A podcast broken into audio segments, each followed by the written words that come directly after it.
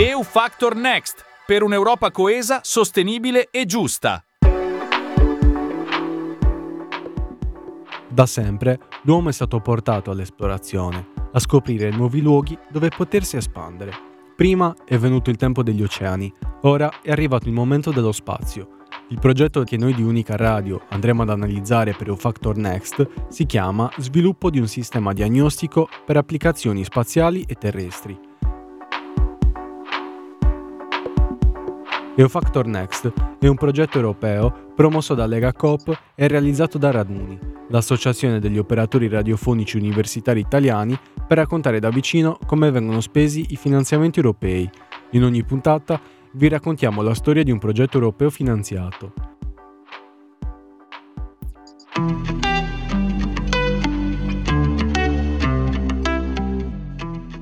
Il progetto appena menzionato rientra all'interno del piano d'azione e coesione 2014-2020. Fu creato nel 2011 per poter velocizzare le tempistiche dell'arrivo dei fondi europei, permettendo di controllare anche l'efficacia degli interventi. Il tutto viene fatto in collaborazione con la Commissione europea, che è l'istituzione che si occupa di tali finanziamenti. Allora, questo è un progetto che si inserisce nell'ambito di una collaborazione che va avanti da tanti anni con l'azienda capofila del progetto che un, si chiama Aerospazio Tecnologie e che ha sede a Rapolano Terme in provincia di Siena. Questa azienda si occupa principalmente di test di apparecchiature eh, per lo spazio in camera a vuoto, cioè loro hanno delle eh, grandi camere eh, a vuoto, la, la, prima e più grande che hanno, è, per darvi un'idea, è un cilindro di eh, 22 metri di lunghezza e 4 metri di diametro,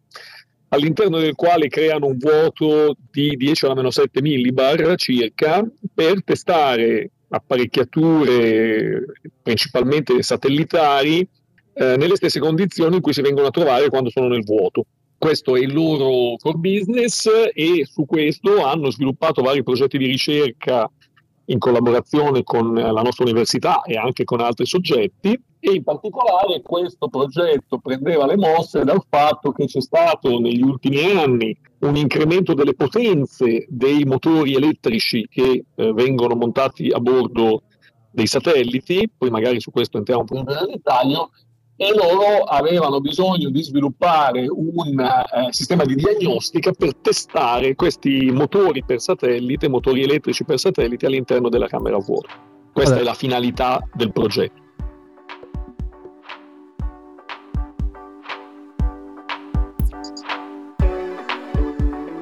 Iniziato il 26 aprile 2016 e terminato il 26 aprile 2018, è stato finanziato con un totale di 2.4 milioni di questi 1.2 milioni provengono dal Fondo di coesione e sviluppo, che appartiene al Piano d'azione e coesione 2014-2020. I restanti 1.2 milioni sono stati stanziati dalla Regione Toscana. Allora, dunque, il progetto coinvolgeva, eh, prima di tutto, beh, la capofila era questa azienda di cui abbiamo parlato che si chiama Aerospazio Tecnologie, poi c'erano varie altre aziende ne cito così alla rinfusa, Ortec, Marwan, D-Orbit, CRM, sono tutte aziende che lavorano in ambito aerospaziale con varie eh, eh, competenze per lo sviluppo di tecnologie specifiche. Poi c'erano degli istituti di ricerca, eh, c'erano due istituti di ricerca del CNR eh, e due dipartimenti dell'Università degli Studi di Siena, tra cui il Dipartimento di Ingegneria dell'Informazione e Scienze Matematiche di cui io faccio parte all'interno del mio dipartimento, quindi dico le cose che conosco meglio, eh, eh, il nostro gruppo ha, si è occupato di due cose. Una, eh, diciamo, su cui ho lavorato direttamente io con alcuni collaboratori, eh, abbiamo sviluppato un eh, sistema meccanico di movimentazione robotica multiasse per spostare all'interno della camera a vuoto questi motori da testare e per spostare eh, soprattutto le sonde con cui si andavano a misurare le prestazioni di questi eh, motori. Eh, invece un altro gruppo, eh, coordinato dal professor Toccafondi, eh, si è occupato di eh, problematiche legate alla compatibilità elettromagnetica di questi propulsori elettrici, perché questi propulsori mentre funzionano emettono onde elettromagnetiche che è importante misurare perché possono andare a interagire con la strumentazione di bordo e eh, per misurarli all'interno della camera a vuoto non è per niente banale perché diciamo nella camera a vuoto non ci si può entrare per ovvie ragioni eh, e, e, quindi eh, diciamo, queste misure di compatibilità elettromagnetica sono state effettuate accoppiando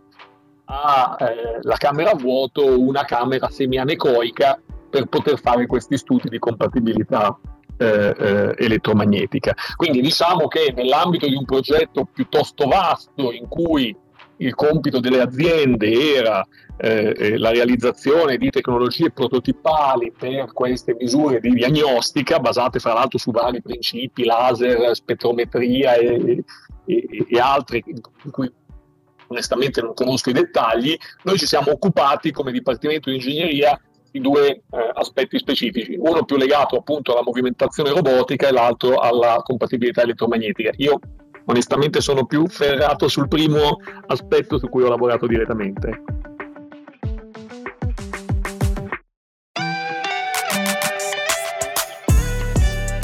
Per l'attuazione sono state coinvolte una molteplicità di realtà del territorio. Aerospazio Tecnologie, esperta nei test sulla propulsione elettrica satellitare, con il più importante sistema di camere a vuoto in Europa, CRM Compositi, che sviluppa componenti high-tech per il settore spaziale, aeronautico e delle moto da competizione. Marwan Technology, azienda produttrice di sorgenti laser e sensoristica per l'industria e la ricerca. Ortec IT, specializzati in servizi di ingegneria nel mondo aeronautico, aerospaziale, ferroviario e automobilistico Assieme a queste aziende troviamo anche l'Istituto di Fisica Applicata Nello Carrara, l'Istituto di Nanoscienze di Pisa, il Dipartimento di Ingegneria dell'Informazione e Scienze Matematiche e il Dipartimento delle Scienze Fisiche, della Terra e dell'Ambiente, entrambe presso l'Università di Siena. Prima di tutto il progetto è stato molto interessante perché eh, spesso le università sono additate nell'occuparsi di problematiche prevalentemente teoriche, in questo caso diciamo, eh, siamo confrontati con alcuni problemi pratici importanti. Realizzare sistemi di movimentazione o comunque sistemi di diagnostica all'interno delle camere a vuoto ha come principale difficoltà il fatto che non si possono utilizzare le tecnologie che normalmente si utilizzano. Faccio un esempio molto semplice. Eh, I normali cavi che sono ricoperti di plastica non possono essere utilizzati perché dentro la camera a vuoto a 10-7 millibar la plastica degassa, cioè eh, le particelle a causa della poca pressione si, si, staccano tra di loro e si vanno a depositare sui, pare- sui bordi della parete della camera vuoto sporcandola e rendendola di fatto inutilizzabile. E c'è tutto questo pulviscolo plastico che, che come dire, volerebbe all'interno della camera, che invece deve essere il più possibile sterile, deve replicare per quanto possibile le condizioni che ci sono nel vuoto spaziale. Quindi bisogna utilizzare tutta una serie di tecnologie anche nella movimentazione eh, meccanica non si possono utilizzare gli accoppiamenti ad olio classici che ci sono nei, nei, nei movimenti meccanici e così via. Noi abbiamo in particolare realizzato una slitta che si muoveva lungo le tre direzioni degli assi cartesiani e che aveva eh, in cima un array, quindi una specie di barra su cui erano montati sensori che misurano il getto di plasma del motore elettrico e questa asta doveva avere la caratteristica eh, di muoversi all'interno della camera per fare più misure.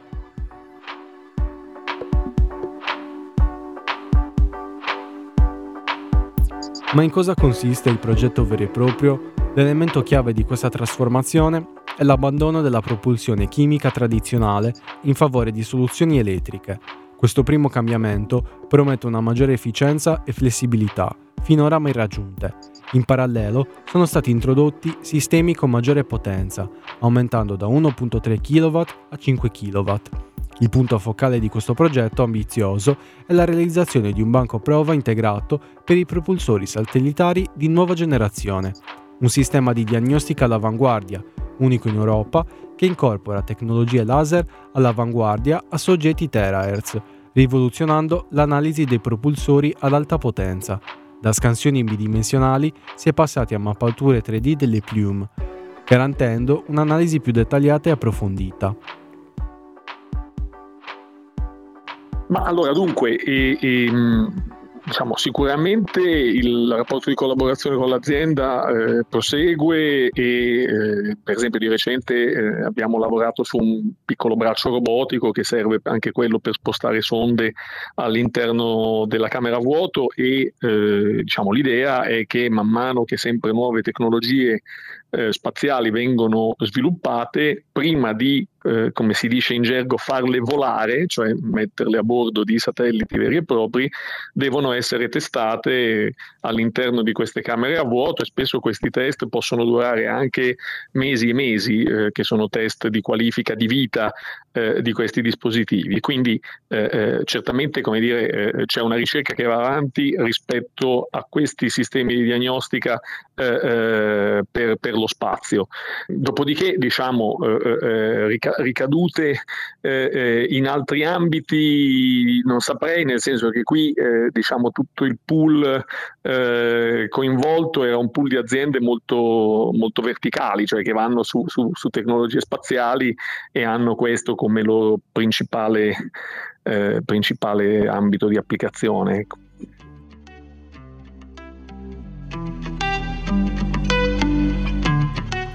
Tuttavia, le conseguenze di questa transizione sono significative. Infatti, sono richiesti impianti di prova più grandi e avanzati, poiché la propulsione elettrica richiede condizioni di vuoto più estreme rispetto al passato. Le metodologie di indagine devono adattarsi a questa nuova era, spingendo verso scansioni 3D delle plume, dei propulsori e l'introduzione di diagnostiche all'avanguardia, siano esse intrusive o non è fondamentale, diciamo, in generale è fondamentale avere fondi per la ricerca, perché la ricerca eh, si basa su, eh, prima di tutto, persone, eh, e quindi risorse umane, e poi anche risorse strumentali, tecnologie, eccetera. Quindi le risorse in generale per la ricerca non sono mai abbastanza.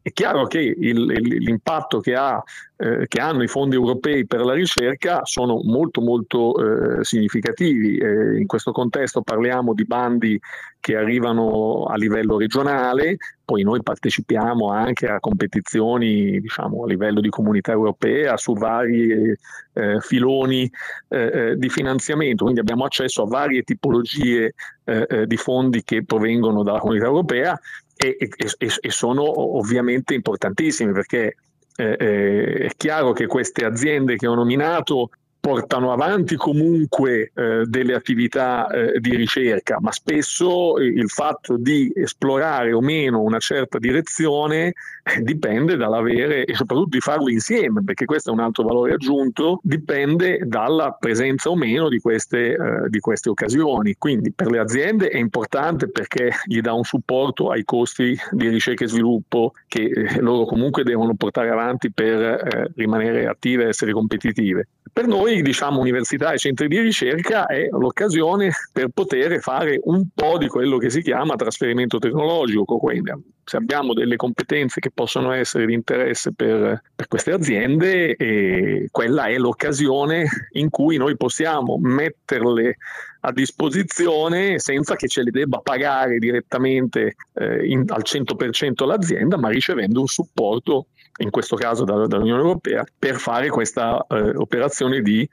eh, di, trasferimento tecnologico. Quindi è un, è un, eccezionale facilitatore di ricerca collaborativa questo, questo strumento e vedo che insomma, nel corso degli anni ha funzionato molto bene, ha portato insomma, dal nostro punto di vista risultati molto interessanti e positivi. L'obiettivo finale è offrire un servizio di test sempre più qualificato ed avanzato ai costruttori di piattaforme satellitari. Questo progetto non è solo destinato a rivoluzionare l'industria spaziale, ma estendere i suoi benefici ad altri settori. I risultati degli studi non si limiteranno solo all'ambito spaziale ed interspaziale, ma saranno applicati anche nei campi dei beni culturali ed ambientali, aprendo nuove opportunità per l'innovazione tecnologica. EUFactor Next è un progetto ideato da InnovaCop e da Legacop Emilia Romagna e finanziato dalla DG Regio, la commissione responsabile della politica comunitaria in materia di regioni e città. Il suo obiettivo è quello di descrivere al pubblico l'impatto delle politiche di coesione nelle diverse nazioni europee. In questo modo si sensibilizzano i cittadini e le nuove generazioni sulle politiche di coesione dell'Unione Europea. Questa puntata del podcast EU Factor Next è prodotta da Raduni, l'Associazione delle Radio Italiane Universitarie, in collaborazione con Unica Radio, la radio universitaria di Cagliari.